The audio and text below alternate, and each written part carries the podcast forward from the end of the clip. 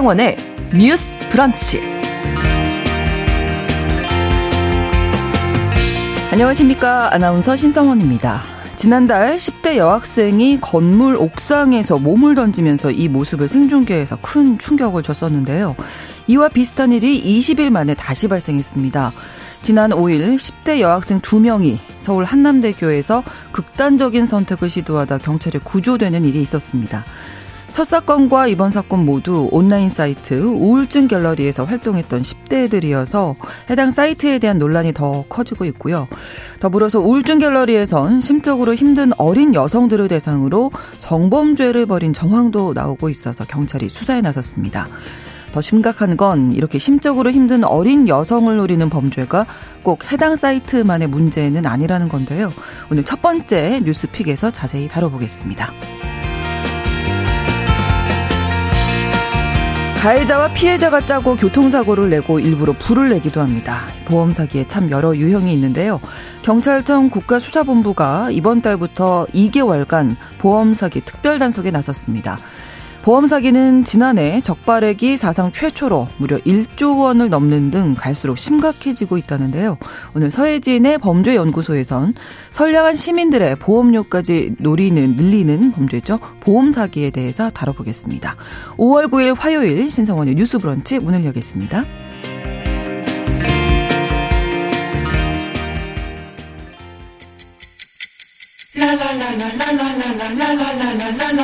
듣고 공감하고 진단합니다. 우리 사회를 바라보는 새로운 시선. 신성원의 뉴스 브런치 뉴스 픽. 뉴스 브런치 청취자 여러분과 함께 소통하면서 만들어 가겠습니다. 짧은 문자 50원, 긴 문자 100원이 드는 샵 9730, 우물정 9730번으로 많은 의견 보내주실 수 있고요. 또 라디오와 콩 앱으로도 참여하실 수 있습니다. 화요일의 뉴스픽 한겨레 신문 박다해 기자, 조성실 시사평론가 두 분과 함께하겠습니다. 어서 오십시오. 네, 안녕하세요. 네, 반갑습니다. 네, 자 최근 우울증 갤러리에서 만난 여학생들이 한남대교에서 극단적인 선택을 하려다가 구조되는데 20일 만에 비슷한 일이 또 발생해서 오늘 첫 번째 뉴스 픽으로 이야기해 볼 텐데 이 내용 박다희 기자가 좀 정리해 음. 주실까요? 네, 저희가 한 3주 전쯤에 이 예. 얘기를 다뤘었던 것 맞아요. 같아요. 그때도 되게 모두가 충격을 받은 음. 소식이었는데 사실 3주 만에 비슷한 일이 발생을 했고요. 그 말씀해 주신 대로 이제 한남대교에서 이제 10대 여학생 2명이 이제 극단적 선택을 시도를 했는데 네. 너무 다행히 이제 112 신고가 제때 접수가 됐고 경찰이 출동을 해서 설득을 한 다음에 이제 보호자분들한테 다 음. 인계를 했다고 해요. 네. 이들이 왜 이런 결심을 했는지 알고 보니 이들 역시도 이제 우울증 갤러리를 음. 통해서 만났고 거, 거기를 통해서 이제 또 이제 한남대교 북단에 모인 다음에 또 이 그 지난 그 경우와 마찬가지로 이제 SNS로 생중계를 하는 아. 그런 과정이었다고 해요. 그래서 음. 사실 그 지난 첫 사건이 좀 알려졌을 때 제일 우려했던 것 중에 하나가 늘 그렇죠. 우리가 네 이런 네 보도가 네. 나가면은 모방할 수 있는 그런 여지가 있으니까 좀 그런 점이 되게 걱정스럽기도 음. 했는데 좀 실제로 또 이런 음. 일이 발생을 해서 좀 굉장히 좀 우려스럽기도 하고요. 네. 사실 경찰도 첫 그 사건이 발생한 이후에 이제 뭐 10대 그 청소년 자살 관련 신고 에 대해서 좀 TF팀을 꾸리고 좀 대응을 하고 있다고는 하는데 그 관련 신고가 평소보다 한 30% 가까이 좀 늘었다고 아, 해요. 그래서 아. 좀 관련한 신고도 많이 들어오고 있는 것으로 네, 알려졌습니다. 네. 아, 이뭐 자살 공모도 이루어지고 음. 뭐 심리적으로 힘든 10대들 이용해서 성착취 이루어진다 뭐 이런 얘기도 나오고 있는데 왜 이 우울증 갤러리 폐쇄가 안 되고 있는 걸까요? 네, 우선 지난 사건 이후에 경찰에서는 폐쇄 조치를 좀 요청한 상황으로는 알려져 있고요. 네. 그런데 이제 근거법 자체가 정보통신망 이용 촉진 및 정보 보호 등에 관한 법률에 근거하고 있거든요. 네. 그래서 이 경우에는 방심위에서 심의를 한 이후에 여기에 관련된 조치를 취하도록 되어 있습니다. 네. 그런데 지금 이제 어디서 계류되어 있느냐 하면 방심위 차원에서 아. 이제 현재 보류된 상황이었고 네. 어제 사건이 또 발생하면서 긴급하게 다시 심의위원회를 음. 열겠다라고 발표한 상황이고요. 네. 언론 보도를 통해서 이제 확인된 바에 따르면 방심위 차원에서는 이제 전문가 심의나 이런 것도 필요하고 음. 기존의 게시글에 한 70% 정도가 해당하는 게시물이어야 차단을 할 수 있도록 근거 이제 음. 관련 조항들이 있는데 네. 그 부분에 있어서 이게 사건이 뭐 사건화 됐다고 하더라도 대다수의 게시물은 범죄와 관련이 없는 것이었다. 이렇게 지금 일관하고 있는 상황이거든요. 그런데 2차 범죄가 사실은 또 그러니까 두 번째 사건이 이뤄진 만큼 네. 이와 관련해서 좀 사회적 요구가 거세면 거셀수록. 이에 대한 음. 대응은 좀 긴박하게 이루어질 것으로 보이고요. 네. 다만 안타까운 거는 보통 이렇게 어떤 일들이 발생했을 때 심의 역할을 하게 되는 이제 산하 기구들은 네. 이제 그 자기들이 적용을 받는 근거법의 테두리 안에서 행정 조치를 취합니다. 네. 그거에 벗어나서 적극적이고 선제적인 대처를 했을 음. 때 이게 향후에 소송으로 비화되고 책임을 음. 져야 되는 아. 부분이 많기 때문에 네. 좀 안전주의적인 행정을 하는 것이 관행이거든요. 음. 근데 그럴 때 어떤 게 필요하냐면 아무래도 이제 법의 사각지대와 현재 일어나고 있는 사건화 사이에 여기 빈틈을 국회에서 네. 심의 기관 음. 그래서 자기 소속 기관들에 대해서 강력하게 질의도 하고 음. 요청도 음. 하고 사회적 메시지를 내면서 네. 이 부분에 대해서 더 적극적으로 대응하라는 역할을 해줄 때 사실 그렇죠. 견인을 할 수 있어요. 그래서 그렇죠. 물론 해당 심의위원회에서 더 전제적으로 역할을 할 수 있다면 좋겠지만 그렇죠. 거기에 대해서 이제 포문을 열어줄 수 있는 거는 그래서 국회를 만들고 국회 음. 산하에 이제 심의 기구들을 만드는 겁니다. 그래서 감사 음. 역할을 주는 건데 제가 관련해서 이제 인터넷이나 또 국회 사이트에 들어가서 최근 일주일 동안 네. 이것과 관련해서 발언한 국회의원들이 있었나 정당이 있었나 찾아봤거든요. 네, 네. 근데 이제 이거를 소관하는 감사 담당 위원회는 과방입니다. 근데 네. 과방위 소속 의원들 중에 이와 관련한 발언을 최근 일주일간 한 의원은 우선 검색된 바로는 없더라고요. 음. 대신 이제 정의당과 그다음에 민주당 박지원 어, 최고 같은 경우에 관련해서 이제 적극적으로 폐쇄 조치를 음. 해달라는 발언을 한 상황이고 네. 어, 좀 유사하게 교육위원회에서 음. 이제 최근 음. 3년 뭐 5년 동안 우울증 그리고 불안 장애를 호소한 네. 그리고 치료받은 이제 학생들이 20만 명이 넘는다 이런 음. 보도 자료를 낸 의원실이 하나 있더라고요. 그래서 네.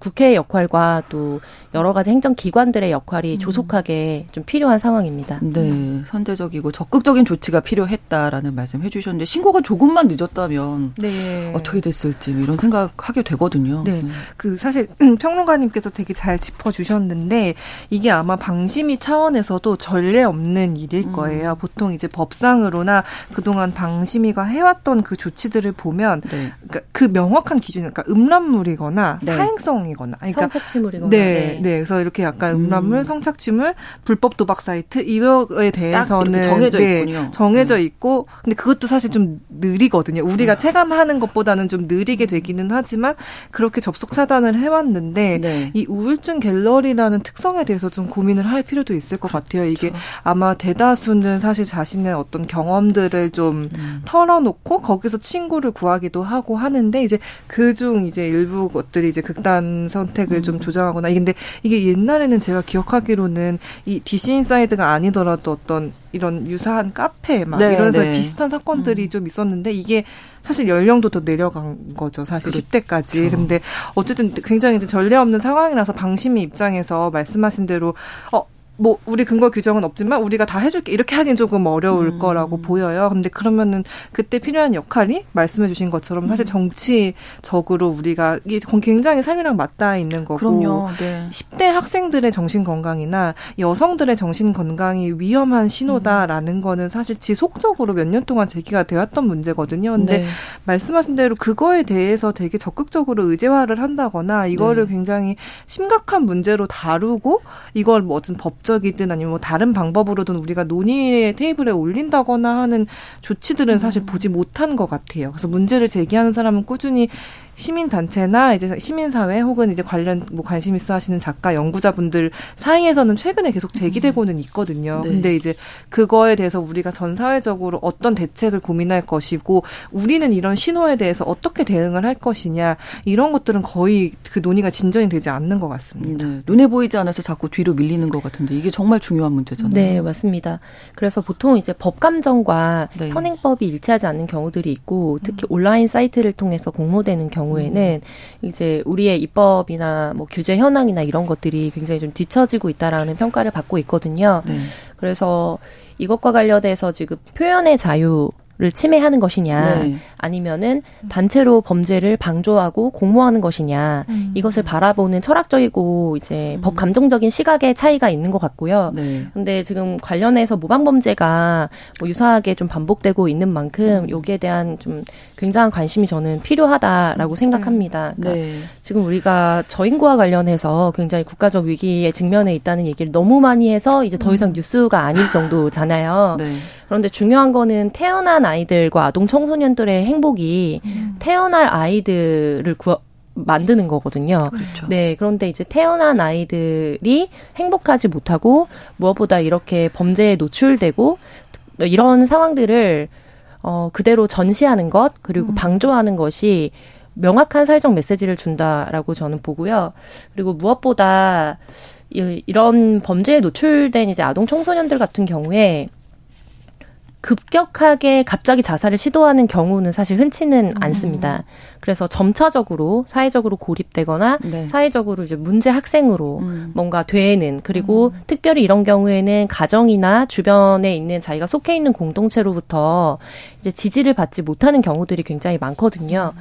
그래서 어차피 이제 망가졌다. 혹은 음. 내 삶은 이제 희망이 없다라는 네. 것으로 이제 점철되는 경우들이 되게 많고 그래서 이제 시각을 좀 바꿔보면 첫 번째로 이런 이런 상황에 뭐 정서적인 어려움이라든지 아니면 사회적인 어떤 뭐 낙인이라든지 이런 거에 이제 고립되어 있는 학생의 관점에서는 네.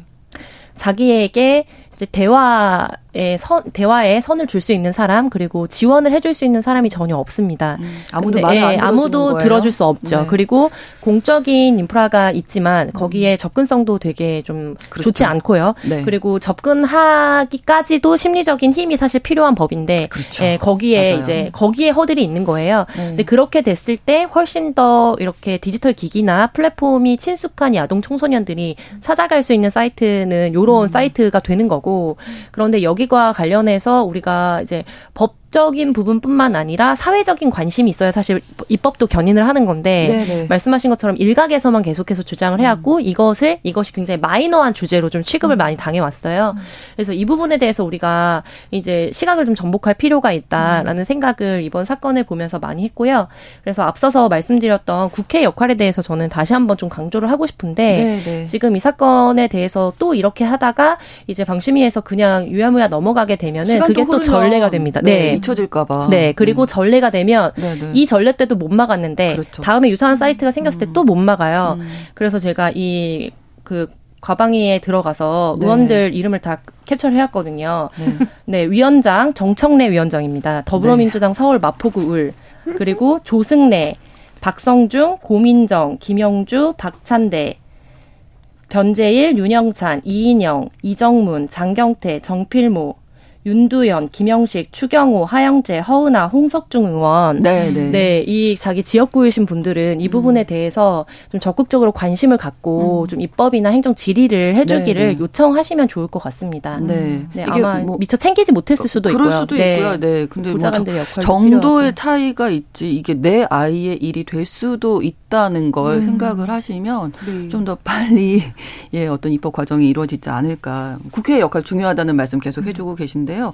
이게 수사가 지금 경찰 TF팀이 꾸려져서 수사 들어갔잖아요. 어디까지 진행이 됐나요? 네, 그 3주 전에 첫 사건이 발생하고 이제 경찰 차원에서는 좀 어, 진전된 게 하나 있기는 한데요. 이제 네. 어제 경찰청에서 이제 기자간담회를 열어서 밝힌 사실을 보면 네. 일단은 저희가 그때 소위 말해서 신대방팸이라는 네, 게 네. 있다. 그래서 지난번에도 말씀 네, 그 우울증 갤러리에서 이제 좀 그 취약한 면모를 아. 드러낸 여자 아이들을 뭐 위로해주거나 한다고 이제 불러내 가지고 결국에는 성착취약 같은 범죄를 저질렀던 소위 말하는 신대방 팸 중에서 네. 네 명을 피의자로 입건을 했고요. 그리고 그 관련한 장소에 대해서 압수수색을 이제 종료를 했고 이제 그 자료를 분석하는 단계라고 합니다. 근데 결국 이 압수수색 영장이 발부가 됐던 거는 그 관련 장소에서 그 성추행과 같은 그런 어떤 혐의가 드러났기 때문에 일정 부분 음. 그래서 진행이 된 거고 그래서 이제 일단은 혐의는 좀 다양하게 보고 있다고 해요.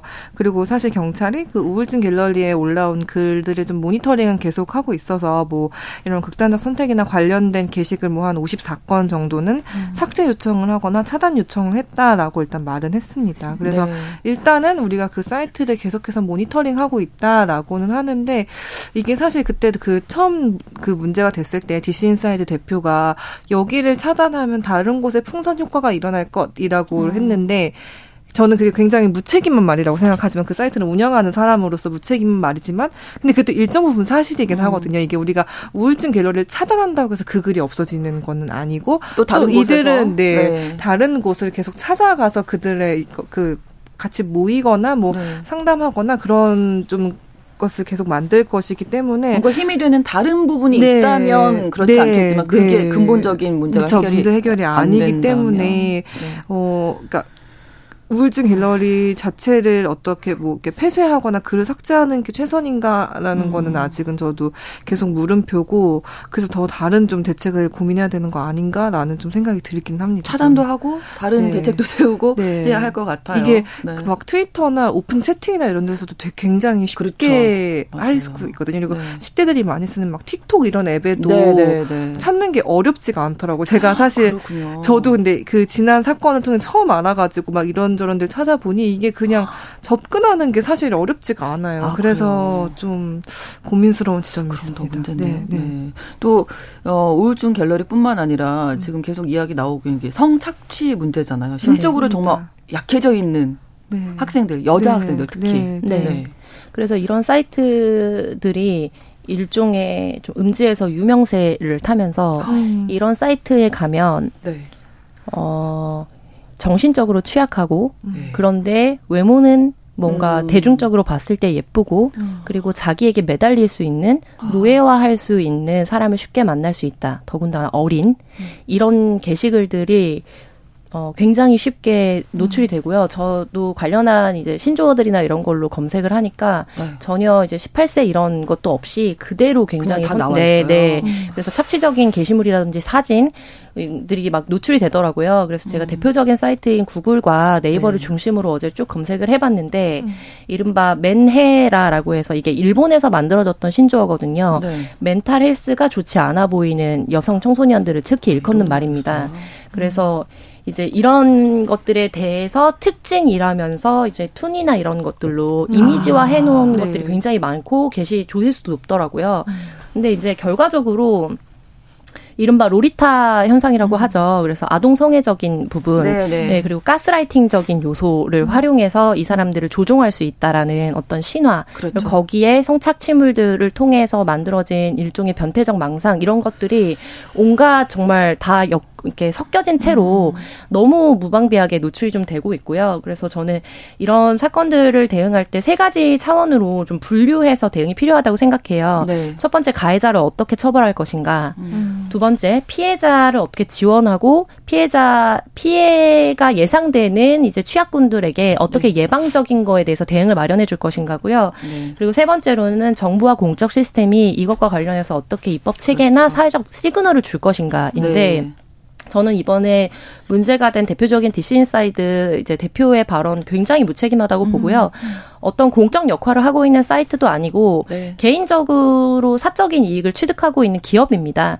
기업이잖아요. 그렇죠. 그런데 네. 거기에 대해서 우리 사회가 지금 뭐 거의 이제 인터넷이 이제 상용화되면서 계속해서 그런 부분을 공익적인 이제 부분에서 우리가 예방책을 만들어야 된다. 음. 예를 들면 뭐 징벌적 손해배상을 해야 된다. 네네. 네. 그리고 외국 같은 경우에는 이런 것들이 신고됐을 때 24시간이나 48시간 안에 그 자체적으로 포털에서 이거를 이제 한번 심의한 다음에 거기에 대해서 게시 중지를 한다든지 폐쇄를 조치를 하지 않으면 음. 거기에서 일어나는 것들에 대해서 징벌적으로 책임을 갖도록 하는 네. 조항들이 네. 있거든요. 그래서 음. 그런 부분들에 대한 사회적 논의가 계속됐지만 사실은 거기에 대해서 어떤 결과도 사실 맺지 못한 상황이기 그렇죠. 때문에 너무 예고됐던 상황들이 사, 사건화로 음. 좀 나타난 거고요. 그래서 특별히 피해자를 어떻게 좀 구조할 것인가, 네. 피해 취약계층을 음. 어떻게 발굴할 것인가에 대한 조치도 지금 좀 많이 필요하다고 생각이 들어요. 네. 네. 근데 저는 이 부분에서 뭐 국회라든지 경찰이라든지 방심이라든지 뭐 교육부의 역할들이 있지만 이거를 들으시고 우리가 이제 여기 문제의식에 공감하는 청취자들도 새롭게 생각해봐야 되는 관점이 있다고 생각해서 좀 얘기를 나누고 싶었는데 네. 보통 이런데 노출이 되는 이제 아동 청소년들 같은 경우에는 네. 어, 우리가 많이 공분하고 있는 촉법소년 대상자인 경우가 많습니다. 음. 바로 등치시킬 수는 없지만 네. 내가 언제든지 촉법소년에 해당할 수 있다라고 생각하는 청소년들도 많고요. 네. 그런데 최근 이제 연초 지나면서 우리가 촉법소년 연령 하향 이거에 대해서 더 불붙어서 법무부나 이런 데서 이제 조치하겠다고 했고 유엔 아동인권위원회나 이런 데에서는 촉법소년 연령 하향하는 것에 대해서 해서는 안 된다라는 메시지를 우리 사회에 줬거든요. 네. 근데 이게 우리가 갖고 있는 사회적인 편견과 좀좀 불일치하는 부분이에요. 아마 이거를 듣고 계신 많은 분들도 음. 아 그런 나쁜 놈들 다 처벌해야지 음. 연령을 낮춰 그러면 범죄가 차단되고 걔네들 다 소년원으로 보낼 거야 아니면은 감방으로 보낼 거야 이렇게 생각하시는 분도 있으실 거라고 저는 생각해요. 왜냐하면 워낙 그런 공분을 일으키는 사건들이 많았기 네. 때문에 그런데 단순히 이게 연령을 낮춘다고 해서 이들을 고립시키거나 이들을 교화시킬 수 있는 건 아닙니다. 음. 그래서 여기에 노출되는 친구들이 곧장 이제 그런 형사적 범죄를 일으키는 범죄자라는 것은 아니고요. 다만 그 교집합에 있는 아동 청소년이 굉장히 많기 때문에 네. 이런 문제를 봤을 때 그러면 가정과 사회로부터 낙인을 당한 청소년들을 어떻게 재사회화해서 우리 사회에 음. 음. 그래도 함께 공존할 수 있는 구성원으로 키울 수 있을 것인가에 대한 사회적 대타협이 되게 필요한 시점이라는 점도 음. 저는 네 이게 연장선상에 있는 문제라는 음. 것도 좀 강조하고 그렇죠. 싶습니다. 중요한 문제 말씀해 주신 거고 낙인을 찍으면 안 된다고 네. 교육 전문가들이 많이들 네. 말씀하시는데 우리 사회가 음. 음. 알게 모르게 또 그렇게 사회적 편견을 갖고 있지 않나 또 반성하게 되네요. 네, 네. 그렇습니다. 그 말씀하신 대로 조금 그러니까 우려스럽고 걱정되는 지점 중에 하나가 그러니까 이런 곳에 찾아가는 아이들은 그러니까 우울증이나 뭐 네. 애정 결핍, 뭐 불안 장애 뭐 이런 있어, 네뭐 이렇게. 그런 것들인데 네. 그런 말씀하신 대로 이런 어떤 정신병에 대해서 우리가 음. 아직 어떤 인식이 그건 개인의 문제지. 개인이 그렇죠. 충분히 강인하지 않아서 그래. 네. 그 정도는 다 이겨내야지. 어. 잘할 때 뭐 이 정도 스트레스 네. 정도는 극복해서 뭐그 그 정도는 누구나 받는 거지. 이렇게 바라보실 수도 있겠다는 좀 생각이 들거든요. 그래서 그러니까 보통 저희가 이런 피해자한테 공감을 할 때 내가 납득이 되지 않으면은 피해자를 탓하는 경우가 음. 굉장히 많고 근데 그렇게 바라보는 경우는 결국 이들을 더 고립시켜서 그럼 더 우리만 이해해 줄 수 있는 그렇죠. 사람을 찾아 네네. 떠날 거야. 우리끼리 네. 더. 우리끼리만 모여서 우리만 얘기하자라는 식으로 이렇게 더 음지화될 수 있기 때문에 그런 시선으로 바라보지 않았으면 좋겠다. 그런 낙인을 찍지 않았으면 좋겠다 하는 바람도 있고 네. 말씀하신 대로 이게 저희가 막 그루밍 범죄라던가 어떤 가스라이팅이라는 이 범죄를 유형화하기 위해서 네. 굉장히 오랜 시간 동안 여성 시민단체가 노력을 해왔어요. 근데 저는 사실 이번에 너무 허탈했던 게 이런 범죄가 유형이 실제로 존재하고 그러니 이거를 우리가 사법적인 어떤 제도 안으로 포섭해서 처벌을 제대로 할 수 있게 음. 하자라고 굉장히 애써서 공론화를 네. 시켜왔는데 이런 범죄에 같이 분노를 하고 이거를 없애기 위해 같이 노력하자 이게 아니라 이런 게 있다고? 그럼 이런 수법을 이용하면 정신적으로 취약한 여성을 내가 조종할 수 있겠네. 어, 이들의 그런 신뢰 취약한 어떤 그 음. 누군가 되게 신뢰하고 내가 애정을 기댈 수 있는 사람을 찾는 거잖아요. 그렇죠. 그러면은 그걸 이용해서 내가 원하는 대로 이걸 할 수 있겠네? 그럼 어디 가서 이런 애들을 만나지? 이렇게 사고가 아, 전환이 되는 게 어떻게 그 생각이 네. 그렇게 옮겨갈 네. 수 있는지가 그게 굉장히 분노가 이제 일어나는 지점이거든요. 네. 그래서 이게 이게 어떤 굉장히 이런 그 저도 깜짝 놀란 게 이런 얘기를 하는 게 어떤 굉장한 음지에서 이루어지는 게 아니라 그냥 음. 일반 직장인들이 하는 네. 네. 어플 막 이런 데서 그냥 막 올, 너무 아무렇지 않게 올라오더라고요. 그래서 아, 이 경각심은 좀 어떻게 줘야 되나. 근데 이 경각심이 우리가 그러니까 이렇게 얘기한다고 될까? 어떤 이런 계속 그 사회적인 좀 시그널이 있어야 되는 거 네, 아닌가? 네.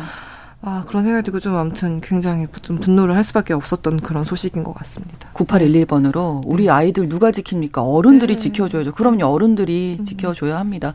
4222번으로 청소년 우울증이 심각한데 음. 어른들이 아이들에게 힘이 아니라 방해가 되는 것 같아서 음. 안타깝습니다 하셨고요. 2318번으로 음. 결핍을 이용해서 성범죄를 모의하고 마음 아픈 사람들의 대상으로 접근을 하다니 정말 대책이 필요합니다. 이런 의견 남겨주셨습니다. 뉴스 브런치 1부 여기서 잠깐 마치고 2부에서 뉴스픽 계속 이야기 나누겠습니다. 11시 30분부터 일부 지역에서는 해당 지역 방송 보내드리겠습니다.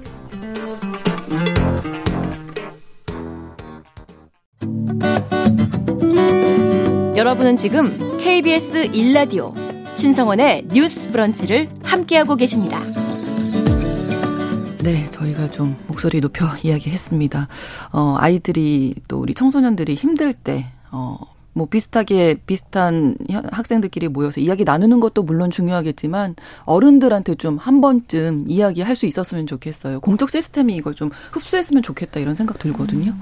네. 네, 정신 정신과를 방문하거나 네. 상담자를 방문해서 상담을 받을 때에도 내담자에게 이제 상담 윤리 등에 대한 각서 같은 것을 상호간에 쓰고 교부하도록 하고 있습니다. 네.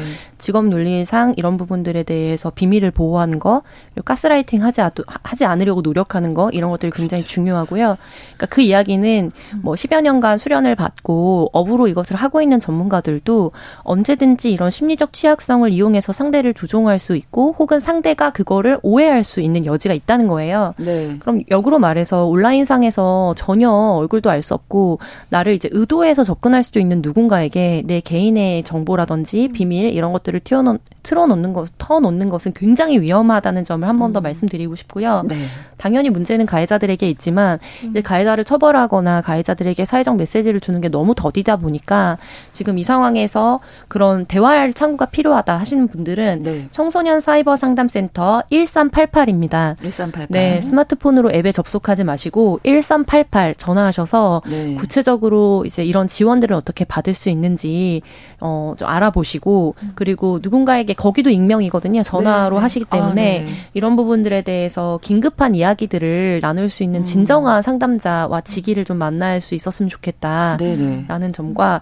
그리고 이제 성범죄에 대한 우리 사회의 이제 형량 이런 것들이 너무 낮기 때문에 음, 그렇죠. 언제든지 이제 이런 부분들에 대해서 빠져나갈 수 있다라는 것도 굉장히 많고 또 형사법 전문 변호사, 형사법 전문 관련된 단체들도 네. 그런 것들에 의해 어 그건 것들을 프로모션해서 없던 것을 무죄로 풀어드렸다, 혹은 형량을 감경시켜드렸다라는 것들로 굉장히 해시태그를 많이 달아서 자기 변호사 사무실을 네, 운영하거나 홍보하거든요. 네, 네. 네. 그래서 그런 것들에 대해서는 음. 저는 굉장히 어, 사회적으로 음. 생각해볼 필요가 있고 직업 윤리상에도 어떤 부분에서는 맞지 않는다는 점을 전문가들도 인식할 필요가 있다고 생각합니다. 네, 음. 청소년 사이버 상담센터 1388 부모님들도 꼭 알고 네. 계시면 좋을 네. 것 같습니다. 네. 이게 네. 그 1388이 전화도 있고 네. 인터넷으로 음, 그냥 네, 사이버 게임 하듯이 이렇게 할 수도 아, 있어요. 그래서 그게 사이버 1388.kr이거든요. 아, 네. 그래서 거기를 한번 꼭 들어가 보시는 것도 어쨌든 익명을 보호받은 상태로 이것저것 얘기를 해볼 수 있으니까 꼭 네. 전문가를 찾았으면 좋겠다라는 생각도 들고 네. 무엇보다 저는 이제 최근에는 좀 많이 늘어난 것 같기는 한데 결국에 우리가 이 온라인을 이용할 때 어떻게 이용할 것이냐에 대한 교육도 사실 많이 필요해요. 그 교육이 네, 없이 맞아요. 그냥 접하기부터 했죠. 네, 왜냐하면 사실은. 이 그러면은 이 분위기에 휩쓸려 가기도 음. 굉장히 쉽고, 그러니까 그, 그, 그니까 그 이용하는 쪽이나 약간 가해를 하려고 접근하는 쪽이나 우리가 여전히 이 사실 온라인 커뮤니티가 이제는 완전히 우리 일상의 한 축으로 작동을 하고 있는 사회인데 네. 우리가 이런 미디어 온라인을 어떻게 이용하고 활용하고 거기서 좀 이제 어쨌든 건강하게 네, 이거를 네. 접할지는 가정에서나 학교에서나 조금 더 교육이 좀 많이 필요하지 않나 약간 그런 생각도 듭니다. 그렇습니다. 네. 첫 번째 뉴스픽 여기서 마무리 짓고요. 두 번째 뉴스픽도 좀 공분할 내용이긴 한데 예, 경기도 네. 파주시의 한 어린이집 교사가 네. 원생들을 두 달간 네. 40차례나 학대해서 경찰에 입건이 됐는데 KBS 단독 보도였습니다. 네. 영상 보셨나요? 어, 저는 영상을 보다가 너무 화가 나가고 어. 예, 좀 정리해 주시죠. 네, 이 다섯 살밖에 안 된 아이들이더라고요. 아, 예. 근데 아, 이 이런 기사도 너무 많이 주기적으로 늘 맞아요. 보는 네, 것 네. 같아요. 그래서 일단 그 파주에 있는 어린이집이었고요. 그 저도 영상을 보니까 예를 들어 낮잠 시간에 한 아이가 이제 네. 잠들지 못하니까 이게 교사가 와서 툭툭 발길질을 하더니 아. 아이를 그냥 막 이렇게 끌고 복도로 완전 내보내서 문 닫고 음. 그 다음에 뭐 계속 이렇게 막 팔을 잡아채거나 뭐 거세게 끌거나 하여튼 완력을 이용해서 계속 이렇게 좀 땡기고 막 이렇게 하더라고요. 그래서 이 부모님이 그러니까 어떻게 알아챘냐 이렇게 봤더니 그 어느 순간부터 이 아이가 계속 막 잘못했어요, 어. 용서해 주세요 이런 말을 네. 반복을 해서 이게 왜 그러지 하고 이제 알아보니까 어린이집에서 계속 그런 학대를 당하고 있었다는 거고 더 문제는 사실 이 이 아이만의 사례가 아니라 그 최근에 뇌종양 수술을 받은 아이도 있었다고 해요. 근데 네. 그 아이도 사실상 이제 방치된 상태로 이 아이가 막 불안해하면서 바지에 오줌을 싸고 그래도 이걸 막 케어를 하고 옷을 갈아입혀주고 네, 씻겨주고 네. 이게 아니라 그냥 반 아이들 다 있는데 그 교실 한 가운데서 막 아이 바지를 다 벗겨놓고 이런 식으로 완전 방치했다고. 다섯 살이면은 사실 아주 어린 나이도 아니고 다, 다 본인 알죠. 느끼는 네, 감정과 그런 게 다 있는 네. 시기인데 좀 굉장히 걱정되는 그런 사건이 또, 또 발생했습니다. CCTV가 찍고 있는 걸 아는 거잖아요. 그런데도. 예. 네, 그렇죠. 음. 그래서 이제 두 달치 CCTV를 분석했을 때 한 40건의 학대 의심 행위가 발견된 것으로 알려져 있고요. 음. 피해 아동은 이제 이거를 처음에 음. 이제 CCTV 열람 등 이제 언론에 보도했던 A 원생을 비롯해서 다섯 명 정도까지 지금 파악이 된 걸로 알려져 있습니다. 지금은 불구속 입건 상태로 이제 앞으로 수사가 좀 진행 중일 거고 이제 가해 교사 같은 경우에는 경찰 조사에서 지도 과정에서 거칠게 대한 적은 있지만 학대하지는 않았다라고 진술한 것으로 알려져 있고요. 네. 근데 또 공분을 사고 있는 거는 지금 어린이집이 그대로 운영이 되고 있다는 점이고 음. 해당 교사 원장을 검찰에 송치할 예정으로 알려져 있습니다. 저는 이 사건에서도 좀 한 가지 우리가 또 주목을 했으면 좋겠는 점이요.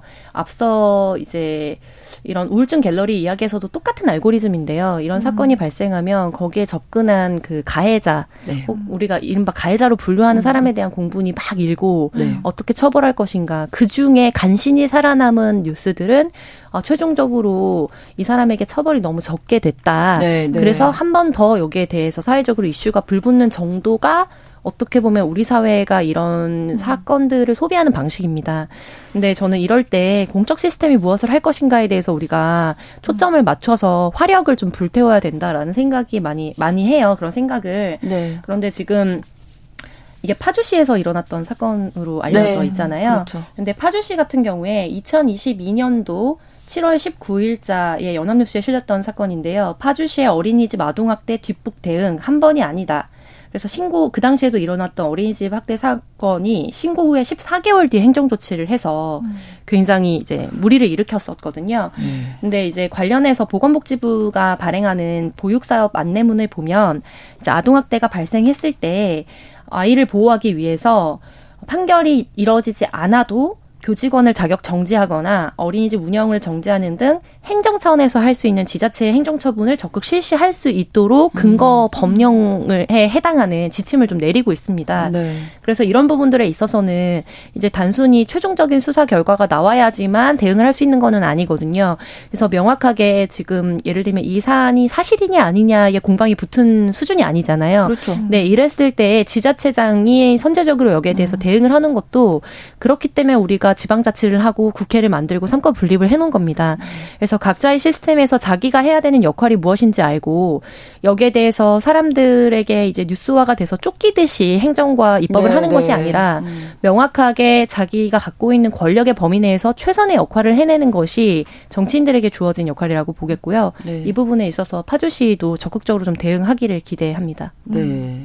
그때그때 대응할 게 아니라 사실 앞서서 어, 이야기할 때도 여자 학생들도 마찬 음. 성착취 문제도 마찬가지고 예. 네. 이 어린 아이들도 너무 약한 존재 들이잖아요. 맞습니다. 생명권, 인격권이 있는데 좀 적극적으로 음. 대응할 필요가 음. 있겠다 이런 생각 오늘 아침에 너무 많이 드는데요. 네, 맞습니다. 사실 네. 이런 이 아동학대 사건이 계속 주기적으로 좀 보도가 되면서 어린이집 안에 CCTV도 좀 의무화가 되고 이런 조치들은 있었지만 네. 그럼에도 불구하고 계속 주기적으로 발생을 하는 것 같아요. 그래서 네. 실제로 그 최현숙 국민의힘 의원이 지난해 이제 받은 자료로 최근에 이제 아동학대 관련 법 범죄를 처벌을 받아서 자격이 취소된 어린이집 원장 이나 보육교사가 어느 정도 있는지를 봤더니 5년 동안 376명에 달했다고 해요. 굉장히 좀 많은 수죠. 그리고 자격 취소 사유 중에 절반 이상이 아동 학대였고요. 이게 음. 자격 취소까지 가려면 사실 굉장히 사건이 어 잦거나 아니면 그 정도가 심하거나일 텐데. 그 정도로 된 걸 보면은 사실 기본적으로 이 어린이집에 있는 보육교사는 또 유치원 선생님이랑 다르잖아요. 네네. 근데 아마 그 보육교사 자격증을 따기까지의 과정 그리고 이 보육교사의 처우 문제도 사실 함께 봐야 될 것 같고요. 그래서 네. 그 좀 그 단계 단계 교육교사 되는 과정, 일하는 환경 이런 거에 대한 개선 문제 이게 사실 처벌이 능사하는 데는 아니기 때문에 그런 거를 좀 함께 보는 게 필요하지 않나 좀 그런 생각도 듭니다. 뭐 대부분의 교육교사들 사랑으로 아이들을 물론 당연하죠. 네, 네, 네. 하고 계시지만, 계시지만 네. 이런 뉴스들이 계속 반복적으로 나오기 때문에 저희가 음. 이야기를 하는 거고요. 2938번으로 처벌을 더 강화해야 합니다. 처벌 수위 낮으니까 계속 발생하는 거 아닐까요? 하셨고 2303번으로 약간 아이들에게 이럴 수 있나요? 자격이 안 되는 인성을 가진 음. 인성을 가진 게 아니죠, 이런 거. 그런 사람들 특히 아이 만나는 곳에 취업하면 안 됩니다. 이렇게 남겨 주셨어요. 음. 네. 네, 이렇게 자격정지를 당한 이후에 예를 들면 자격정지 기간이 끝나고 나서 이름을 다시 바꾸거나 다시, 다시 돌아오는 다른 지역으로 가서 일을 하거나 음. 하는 것들도 좀 문제가 됐었고요. 네. 근데 저는 이런 사안들이 불거질 때 이제 굉장히 어린이집 하면 아동학대 이렇게 생각하시는 경우가 많아요. 네. 그런데 많은 분들은 정말 열악한 환경에서도 네 아이를 네. 좋아하기 때문에 그렇죠. 또 최선을 다해서 어떤 부분에서는 또 의도치 않게 학부모의 민원이나 이런 것들이 생길 때도 있고 근데 그런 것들에 대응하면서 아이를 대하는 선생님들도 많다는 점도 좀 말씀을 드리고 싶고 네, 네. 그런데 중요한 거는 이런 사고가 지속적으로 일어나고 있다는 겁니다. 근데 저는 이게 성착취 문제하고는 조금 다르다고 보는데요. 그러니까 왜냐하면 성 착취 우울증 갤러리 사건 같은 경우에는 네. 이제 상시적으로 늘 같이 있는 게 아니잖아요. 그렇죠. 네 그렇기 음. 때문에 발생을 했을 때 명확하게 이제 가해자에 대해서 이제 음. 처벌 형량이라든지 이런 걸 높이고 이런 게 되게 중요하다면 어린이집 아동학대도 전체적으로 처벌 수위나 이런 게 높아져야 되는 거는 동의를 하지만 네. 그게 가장 이거를 한 큐에 해결할 수 있는 법안이냐라고 생각하면 저는 그렇게 보진 않습니다. 그래서 이게 상대가 취약하다라는 공통점이 있어요. 성착취 아동 청소년 대상 성착취도 그렇죠. 그렇고 근데 어린이집과 유치원을 비교했을 때 왜 어린이집에서 이런 문제가 더 많이 일어나냐 하면 저는 교육 과정의 문제는 아니라고 봅니다. 음. 왜냐하면 교육 과정을 예를 들면 사범대를 나온다고 해서 네. 인성이 더 좋아지고 예를 들면 이런 음. 도덕 윤리나 직업 윤리가 드라마틱하게 좋아지는 건 아니거든요. 그래서 이런 부분에 대해서 문제 진단을 할 때 이제 아동 어린이집 선생님을 양육하는 과정이 너무 이제 음. 어, 속성으로 이루어진다. 이 네, 부분은 네. 이제 자격에 좀 더 강화를 하는 거는 필요한데 그것 때문에 이 문제가 생기는 건 아니에요. 그렇다면 어떻게 할 것이냐 했을 때 수시적으로 좀 열린 어린이집을 만드는 게 되게 중요하다는 거죠. 음. 말을 못하고 영아를 대하기 때문에요. 네. 영유아를 네. 대하면 자기 의사 표현을 못하는 어린이들을 대하는 거고 더군다나 먹이고 입히고 하는 돌봄 노동이 사실 여기에 주고요. 그리고 그렇죠. 먹이는 것도 힘든데다가 낮잠을 일괄적으로 재워야 되는데 한두 명이 자지 않을 때 전체적으로 아이들이 다 깬다는 그런 위험도 음, 네. 이거를 제가 옹호하려는 것이 아니라 네, 네, 네. 그런 것이 직시하고 언제든지 부모나 그리고 행정기관에서 수시로 여기를 왔다 갔다 하면서 누구든지 볼 수 있다는 점을 좀 강조해야 되는데 지금은 원에 따라서 아주 일부만 사실 오픈을 하고 네. 문 앞에서 아이를 인계해서 여러 가지 행정상의 이유 때문에 안으로 들어가지 못하게 하는 어린이집도 여전히 많이 그쵸. 있거든요. 네네. 네. 근데 이런 부분에 있어서 우리가 실제적인 열린 어린이집이 되지 않으면 사실은 발굴이 되, 발견이 되지 않을 뿐이지 정서적 학대라든지 이런 부분에 있어서는 계속해서 반복될 그렇죠. 우려가 높다는 점도 강조하고 싶습니다. 오랜 시간 생활 생활을 같이 하기 네. 때문에 근본적인 문제 해결이 필요하다. 매일 보니까요. 네, 음. 신기철님이 이러면서 뭐 저출산이니 뭐니 언급하는 게 너무 아이러니하다고 음. 저희도 비슷한 생각하고 있는데요. 앞으로 더 이 얘기 나누도록 하겠습니다. 오늘은 여기서 마치고요. 오늘 화요일의 뉴스픽 한겨레 신문 박다혜 기자, 조성실 시사평론가 두 분과 함께했습니다. 고맙습니다. 감사합니다. 감사합니다. 신성원의 뉴스 브런치는 여러분과 함께합니다. 짧은 문자 50원, 긴 문자 100원이들은 9730. 무료인 콩앱과 일라디오 유튜브를 통해 참여해주세요.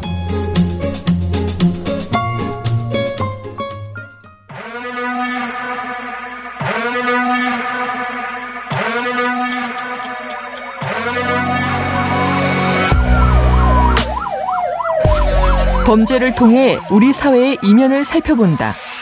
뉴스 브런치 서혜진의 범죄연구소.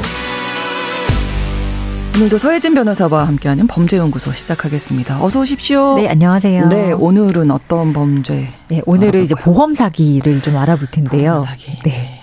그 오프닝에서도 말씀해 주셨듯이 이 경찰청 국가수사본부가 5월부터 6월 말까지 두 달 동안을 보험 사기 특별 단속에 나선다라고 이제 발표를 했습니다. 네.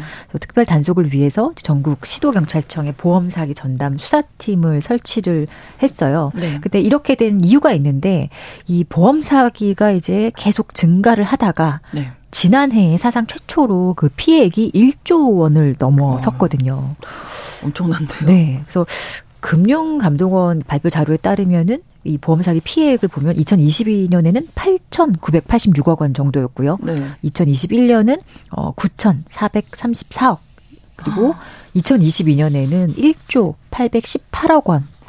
을 기록해서 2023년도 더 예, 올해 올해는 어떻게 될지 그러니까요. 더 올라갈 수도 있겠고요. 네. 근데 이게 보면 뭐뭐 뭐 브로커나 뭐 병원 관계자들 뭐 이런 음. 식으로 좀 이런 사람들 끼어 있는 어떤 그 조직적 지능적 범죄 음.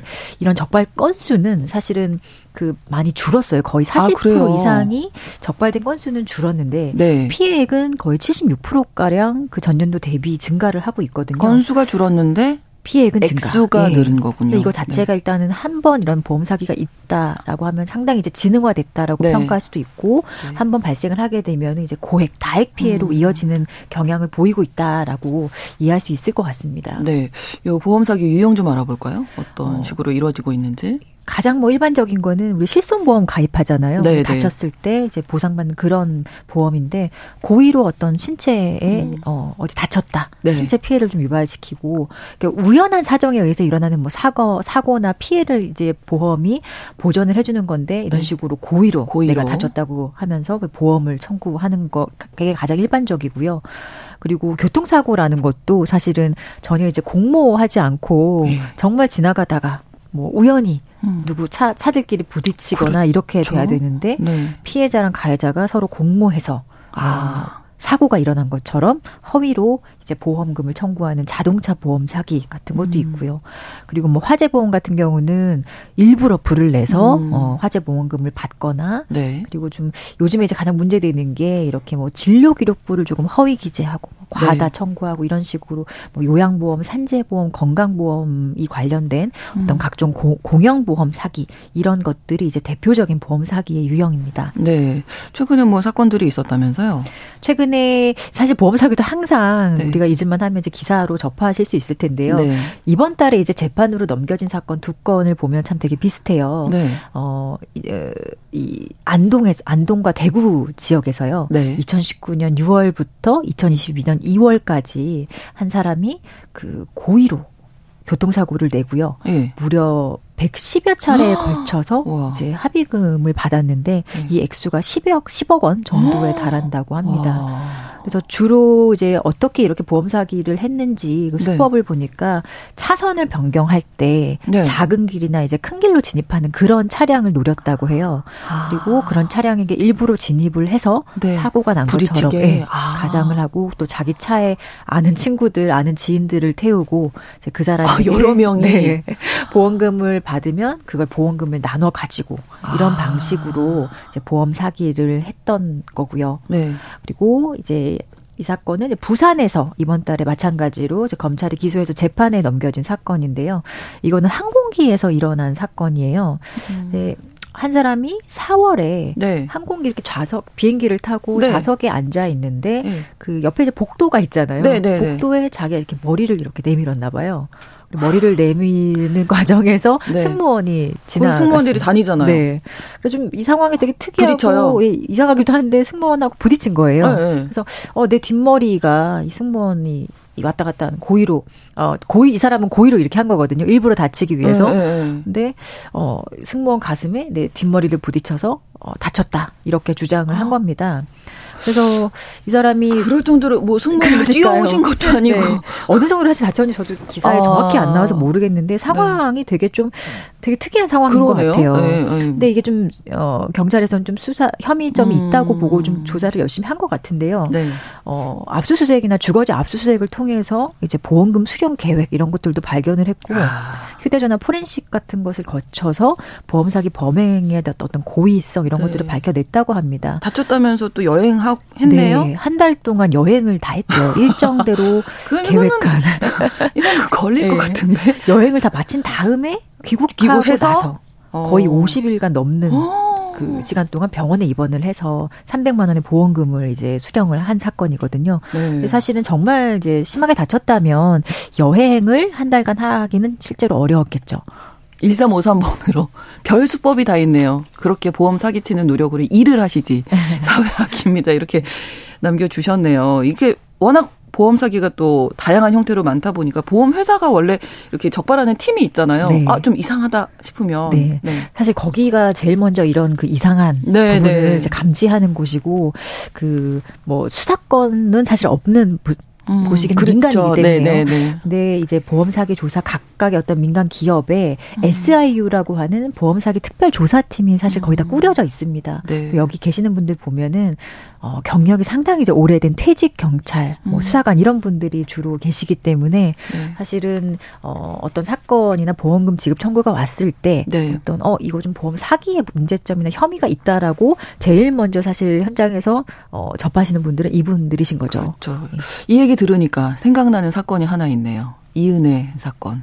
떠올리는 분들이 많으실 것 같은데 네. 지금 어떻게 돼 있나요? 어, 이 은혜는 뭐 아시다시피 지금 이제 항소심에서도 살인죄가 인정이 돼서 네. 무기징역이 선고가 됐고 네. 최근에 어 마지막 남은 기회죠. 이 은혜 입장에서는 네. 상고를 해서 사건이 아직 확정되지 않고 아. 대법원에서 이제 사건이 계류 중에 있어요. 네. 근데 이 은혜는 애초에 뭐 이 피해자에 대한 살인 혐의뿐만 아니라 보험 관련해서도 음. 보험 사기 방지 특별법 미수 혐의로도 기소가 음. 됐거든요. 음. 이게 말 그대로 보험 사기를 하려다가 미수에 그쳤다는 혐의를 받고 있는 거예요. 네.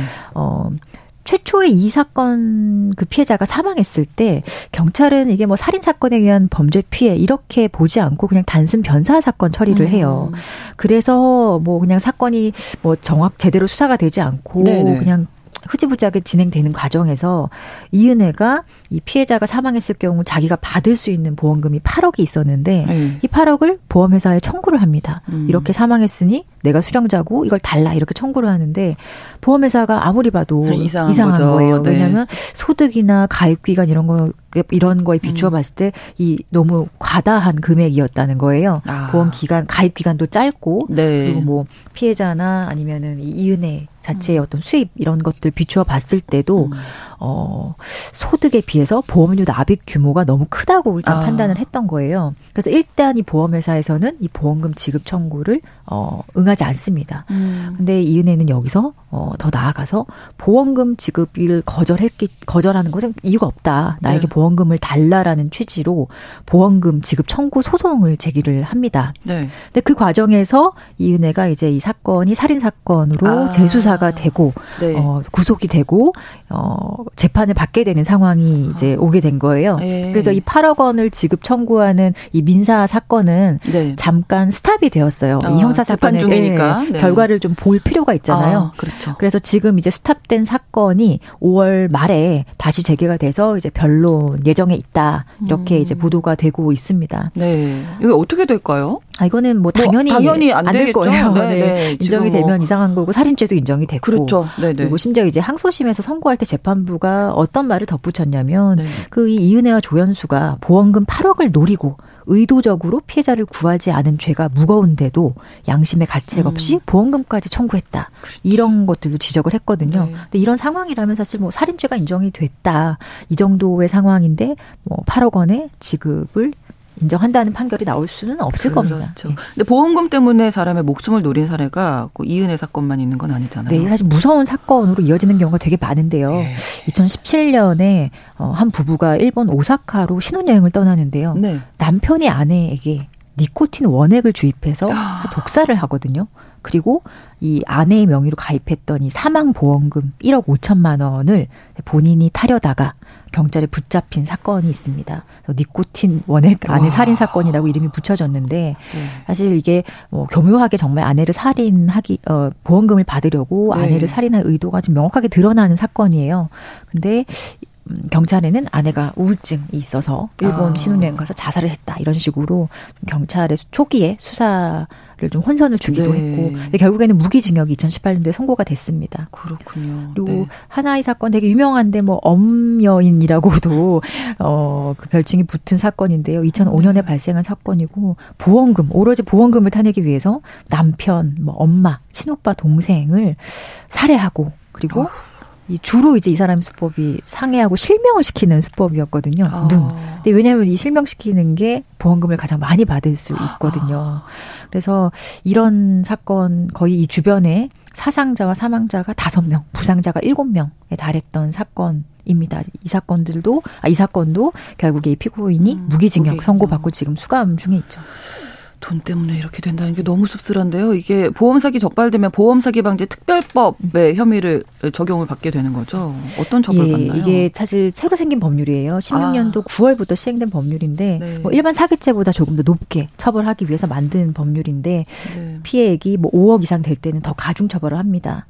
어, 근데 현실적으로 이 법률이 적용돼서 어느 정도의 형량이 선고되는가 봤더니 네. 대부분 3년 정도에 그친다. 그게 가장 많다는 통계가 있거든요. 음. 형량에 있어서도 조금 좀 국민의 법감정이나 이 피해액의 규모에 좀 못 미치는 음. 게 있기 때문에 앞으로 좀 이런 부분에 대해서 법원에서 조금 더 엄중하게 봐야 될 필요가 있어 그러네요. 보입니다. 네. 모든 범죄 뭐 다 안 되지만 특히 보험 사기가 우리 사회에 미친 영향이 있겠죠. 저 보험은 사실 나의 예측하기 어려운 어떤 불운을 나누기 위해서 그렇죠. 공동체가 합의하는 거거든요. 네. 사실 그 불운을 서로 나누는 건데 이런 식으로 누군가가 사기 거짓말로 보험금을 많이 이제 수령하고 보험 사기가 증가한다면 결국에 이런 피해액은 그 다른 보험 가입자 음, 넓게는 그렇죠. 공동체 전체 전체에게 어떤 금전적인 부담을 피해를.